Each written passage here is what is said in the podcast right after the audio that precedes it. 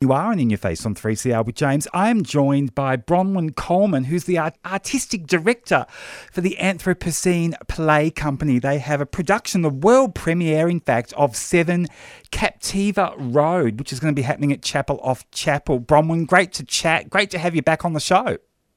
Oh, thank you so much, James. It's absolutely lovely to be here. It's a real coup you've got this play. It's written by Andrea Ciannavei, um, and you've got the world premiere. Tell us how you got the play and tell us about the play. Yeah, absolutely. So I came across this play, oh, I don't want to age myself, but some years ago.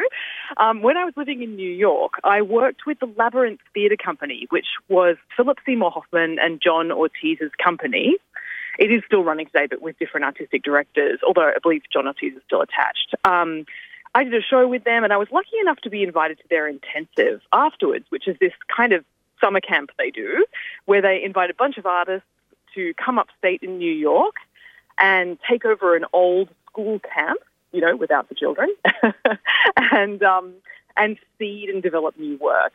And I was attached to a reading of this play, which was written by, yes, as you said, Andrea, um, who was at the time the literary manager of um, Labyrinth. And um, yeah, we did a little reading of it and a very small development. And then it was kind of shelved because Andrea went on to achieve great things um, as a writer in Hollywood. She's actually now executive producing and writing a new show for Netflix called The Corps, which is about the don't ask, don't tell policy in the US military in the 1990s. Um, she's shooting that in New Orleans right now, so that's going to be coming out in the next year or so, probably. Um, but I guess, so I kind of never forgot this play. I always really loved it. And last year, I was asked to submit an application for some funding in the city of Casey. They were running a program called New Ground Commission, um, where they were giving five artists of different stripes a little bit of money to develop a new work along the prompt borders and boundaries. And this play is about three generations of an Italian American family, uh, the first generation being first generation Americans, um, where this kind of it's it's sort of a dark comedy where uh, trauma is passed down um, sort of internally. Um, even though things on the surface might seem to be okay, there's stuff kind of bubbling away underneath. I felt that the play really fit the prompt, and I submitted and was accepted, and um, as a result, we were offered some space at Chapel this year. So here we are. It's amazing because it's set in New England in 2004 as this family prepares for the death of the matriarch. And I was thinking, well, what was happening in America in 2004? Well, the Iraq War had just started. It was about 12 months in. You had George W. Bush's presidency where there was all this stuff bubbling away beneath the surface. It's kind of created the mess that we've got now with the Republican Party. And so it's a beautiful historic drama as well around a period that was, you know, not that long ago, but had has had huge effects on the current era. Yeah, absolutely. I mean, it's sort of interesting to work on a play that is really historic play, even though the year we're working on is 2004, because in my mind, that's very recent history. Um, but there are, of course, members of the cast who are five in 2004, you know, so um, but yes, it was a really interesting time in American history. I mean, 9 11 had only happened a few years before, and that really changed the political landscape in America. And as you say, I reckon it sort of serves to begin this divide that is happening and, and widening more and more in American politics, where the, the right wing is kind of going further right, the left wing is going further left, and like um, it's very hard for people to meet in the middle, as evidenced by if you take a look at what's happening in the Senate um, and the House over in America. Like, it's just total chaos. It's very difficult for them to get anything done. Yeah, absolutely. So, does the political, you know, machinations of 2004 does that come out in the play? Um, look, I think only not not explicitly. No, I mean, I would say there are certain stories in the play. So it's about this family. So th- there are different kind of stories attached to different characters.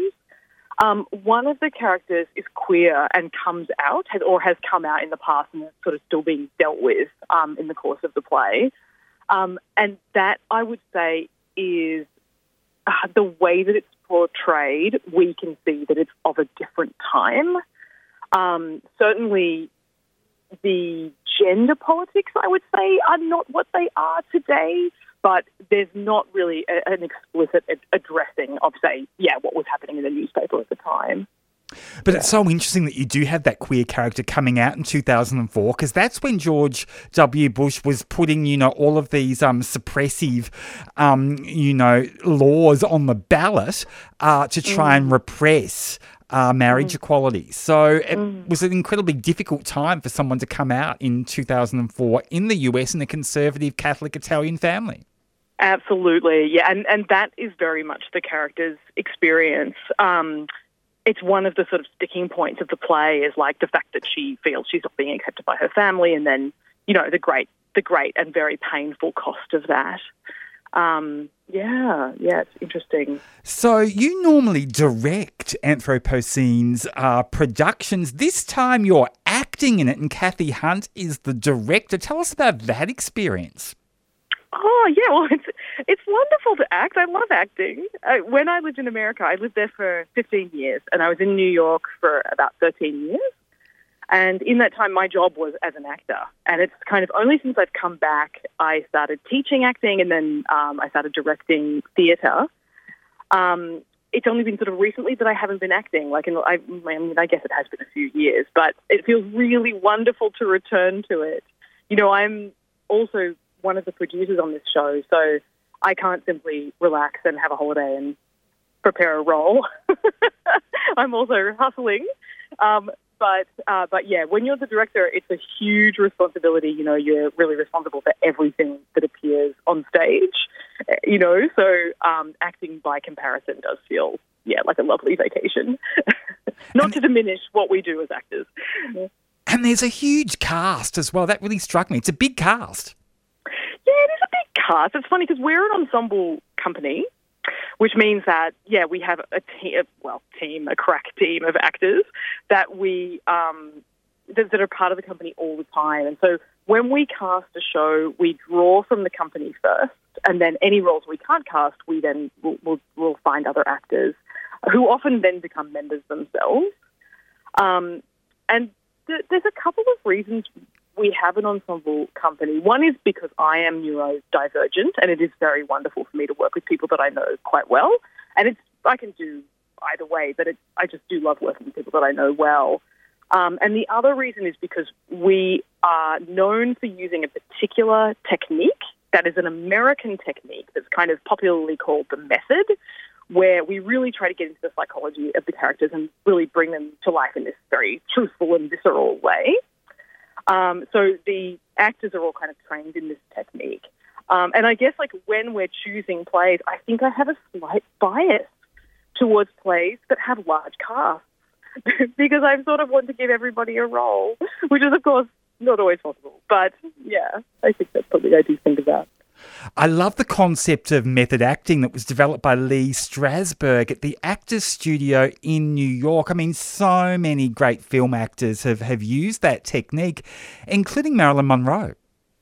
That's right. Yeah, it, yeah. It's interesting because I went to VCA Film School here, and when I was in film school, I was really super young. I had just finished high school, and I went into this very intense course. And one of the papers that I had to write had to be about kind of you know a practitioner in the Brando. And I think that's because deep down secretly I wanted to work as an actor. but um, reading about him and the fact that he spe- he didn't only study at the Actor Studio, but he did spend some very formative years there working with Lee Strasberg. Um, when I graduated, I thought I want to study there, and I actually called the studio and said, um, "Do you? Can I come and do a summer course with you?" And they said, "Look, we don't offer courses like that. It's kind of not how they run, but." they had a, a master's program, which I applied for and was accepted into. And then when I finished the master's, I auditioned and was accepted into the studio itself.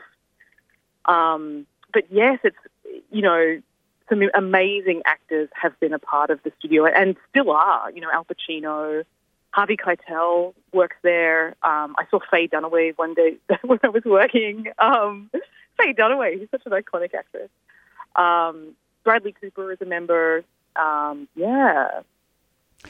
Tell us how you incorporate method acting into the character that you're playing in Seven Captiva Road.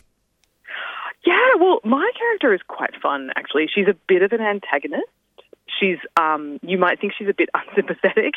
She she gets people's back up. She's very punchy, um, and I guess as a method actor, what I try to do is look at why is she behaving like this. So we all know, you know, sometimes people are, you know, very difficult to deal with, and then you find out it's because something terrible happened to them earlier in the day, or they're, they're dealing with some difficult problem, and it's kind of coming out in their behaviour. And I think that's kind of as method actors, how we think about the character. What is it that has eventuated in this behaviour? Um, so my job is to try to find her sympathetic, even though you know, on when when you watch her, you probably won't think she's sympathetic. she's yeah, she's a bit of a troublemaker. Yeah. And tell us about their relationship with some of the other characters. Like, what's the most complex relationship that she's got to deal with, and who is it with? Well, I mean, I think she has a very vexed relationship with her sister in the play. So the the grandmother of the play is dying. And then the grandmother's children, um, Olivia, Gabrielle, my character, and Barbara, have all come back to the to the family home to kind of pay their respects. And then a few of their adult children have come as well. But Gabrielle is the youngest of the three sisters, um, and she and Olivia grew up together um, in a house that was pretty dysfunctional. And rather than them banding together in this dysfunctional sort of setting, it kind of forced them apart. And I think my character has always felt like she's really not seen by her older sister. Um, she, she's kind of blamed for things that she doesn't think are her fault um, in terms of the family history, you know. And I think on for her part, her older sister Olivia thinks that my character, you know, thinks she's better than everybody else and kind of was born with a silver spoon in her mouth, like always gets all these advantages because she's the youngest child. And to me, it it sort of rings very true. I think sibling relationships can be, you know, of course, wonderful and um, really nourishing, but they can also be very complicated. And sometimes things that are very old will still inform the way that we deal with our family in the present moment. Yeah, absolutely. There's a lot to dive into with that character, and method acting sounds like it takes you on some unexpected twists and turns with the way the characters interact with each other. Yeah, absolutely. Absolutely. I mean, I think like I would certainly try to truthfully live through the moments that the character experiences in the play.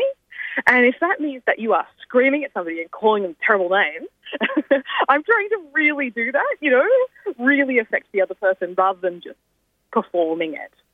Um, so it's it's interesting because I think like the method is considered a very American technique, and traditionally they would say the Americans think of acting as coming. We, we would approach the character from the inside out. So look at the psychology and then look at the physicality.